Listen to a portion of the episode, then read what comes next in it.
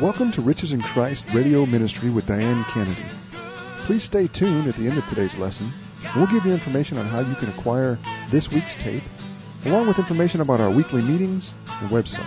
Now, here's Diane Kennedy. This week, we're talking about the reason we have hope. It's part of a larger discussion we've been working on for several months about knowing the hope to which God has called us. And for the past couple weeks, we've been focusing on the fact that there's a lot of turmoil in our country, political and social turmoil, and there's a lot of worry and angst and fear amongst people over what's going on. And we're trying to look to the Bible to see how we need to respond to all this. Times are going to grow increasingly difficult as the return of Jesus Christ nears, and we have to learn how to look at what's going on in terms of the big picture so we're not freaked out by what's going on.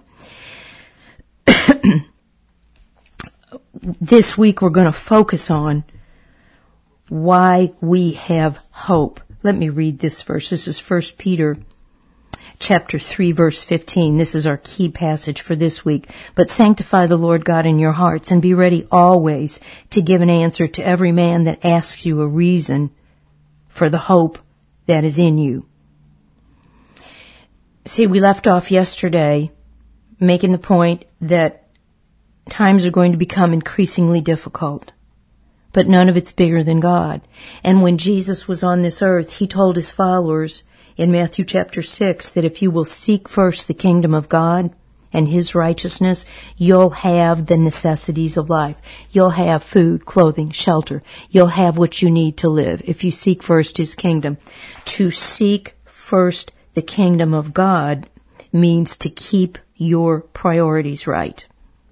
See, when somebody like me says, seek first the kingdom of God, we immediately hear, I have to go to church more, I have to become a missionary in India, I gotta double my tithes. I'm not talking about any of that. I'm talking about keeping your priorities right. We could do whole lessons on this.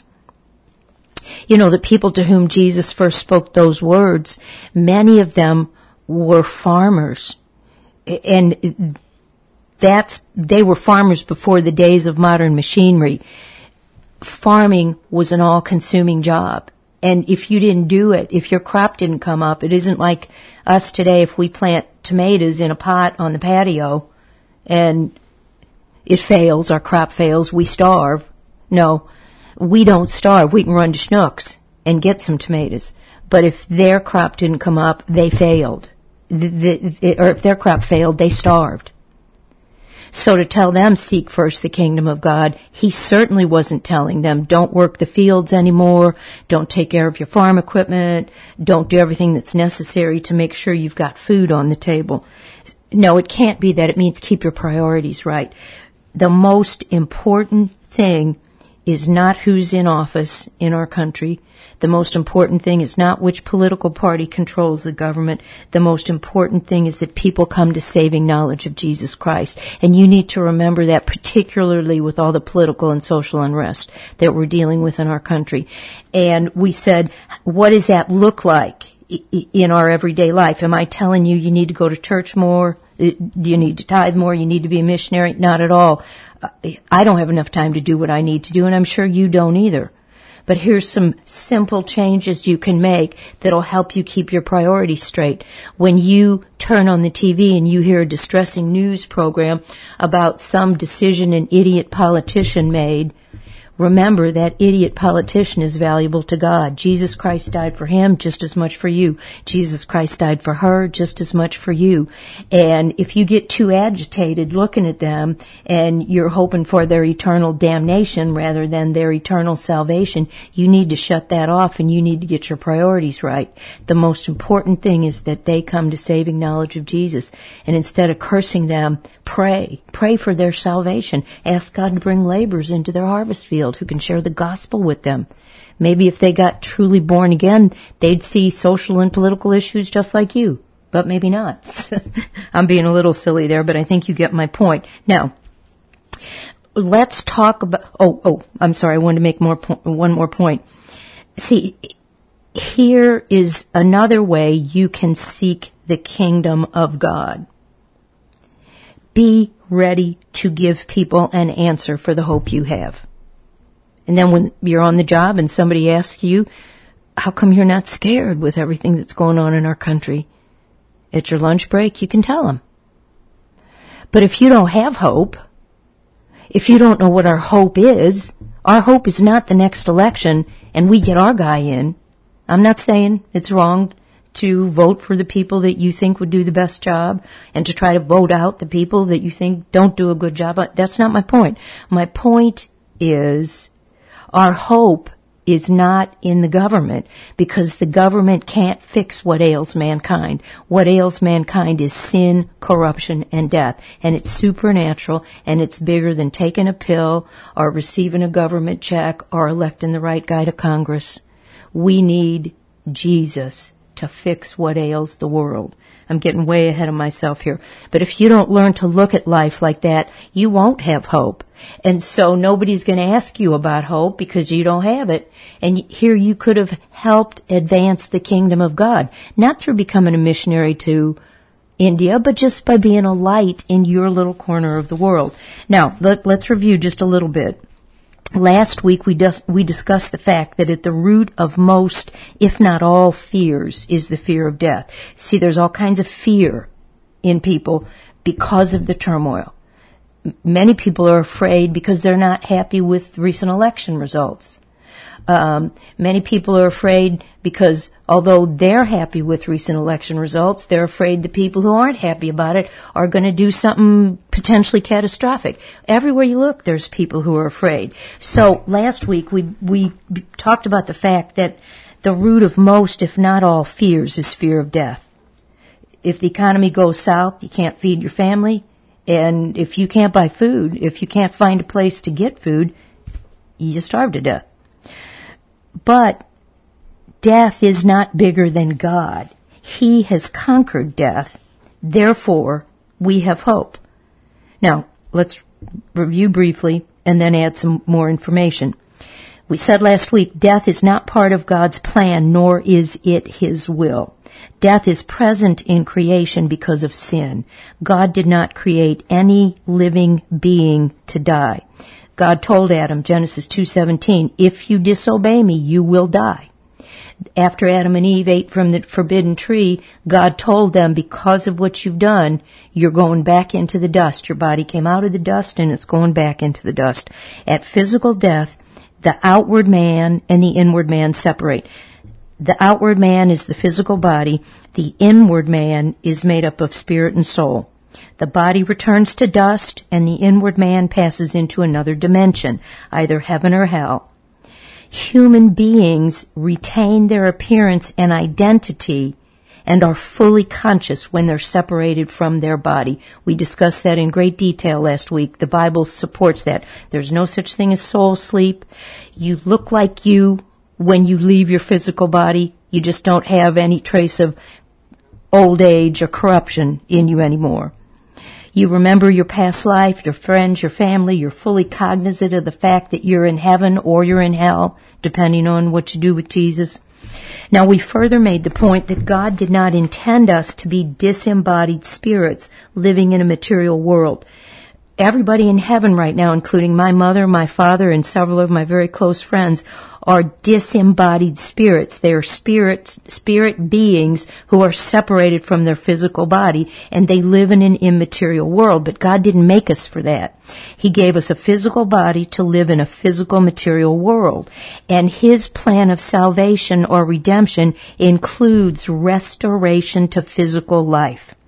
Jesus came to earth 2,000 years ago to deliver us from death and the fear of death by abolishing it along with its root cause. Hebrews 9:26 says Jesus came once at the end of this age to put away or abolish sin by the sacrifice of himself. Hebrews 2:14 and 15 says he took on flesh so that he could join us in death, bring us through death and out of death and break the power of death over us and deliver us from fear of death.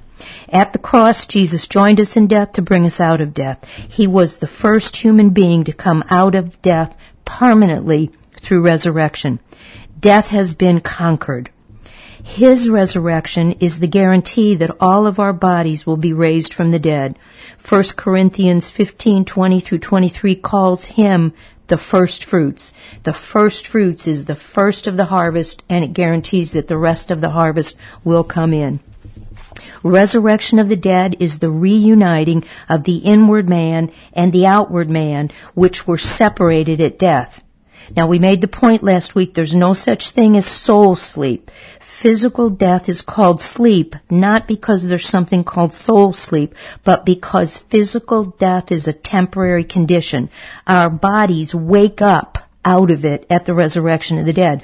We've been in heaven the whole time but our bodies wake up out of death. Just like you wake up out of sleep because sleep is temporary, physical death is temporary. If you're born again, if your spirit has been regenerated by eternal life, then your body will be restored to life on this earth. This inward change is the guarantee or the earnest of what is ahead. Do you know what earnest money is? It's, it's money you put down to show that you're serious. The Holy Spirit in us, the life of God in us is the earnest or the, the promise that the rest of the harvest will come in, that your body will be restored to life. When Jesus celebrated what you and I call the Last Supper the night before he went to the cross, he used the bread and wine to illustrate a number of points about, he, about what he was going to do. Now there's a lot of points we're not going to discuss because you're familiar with them. But I want, I want to point out something Paul said. Now Paul was not present at the Last Supper because he wasn't a believer or follower of Christ at that point. He later was directly taught the gospel he preached by Jesus Christ. And in 1 Corinthians chapter 11 verses 23 through 26, he said that in communion we show the Lord's death until he comes. To show there means to proclaim or tell openly. When Paul refers to Jesus' death, it automatically presumes a resurrection because that was the plan all along. If he's not raised, we're still in our sins, 1 Corinthians 15:17 says. But every time you celebrate communion, in addition to remembering his body was broken and his blood was shed for you, you need to remember that's a pledge that I'll come again. I'll come again. My resurrection is the promise, is the first fruits of the fact that your body's coming up out of the grave as well, and you'll be reunited with it to return to this earth to live forever. Life as it was always meant to be. More tomorrow. You have been listening to Diane Kennedy of Riches in Christ. To order this week's teaching on CD, be ready for our number coming up soon. Diane teaches locally every Friday night at 7:30 p.m. near Highway 44 in Jamieson at 4720 Jamieson. Praise and worship is provided by Mercy's Child before each lesson. Riches in Christ provides a website at www.richesinchrist.com where you can listen to this week's radio lesson, download years of teachings and outlines, sign up for free weekly outlines, and order Diane's book, God is Good and Good Means Good. Friends, Knowing that God is good is the single most important thing to stand on when trouble hits. If you think the trouble comes from or is allowed by God, then you need this book. For information or to order this week's lesson on CD, call us at 1-888-739-6619. Please mention today's date. Our number again is 1-888-739-6619. 19.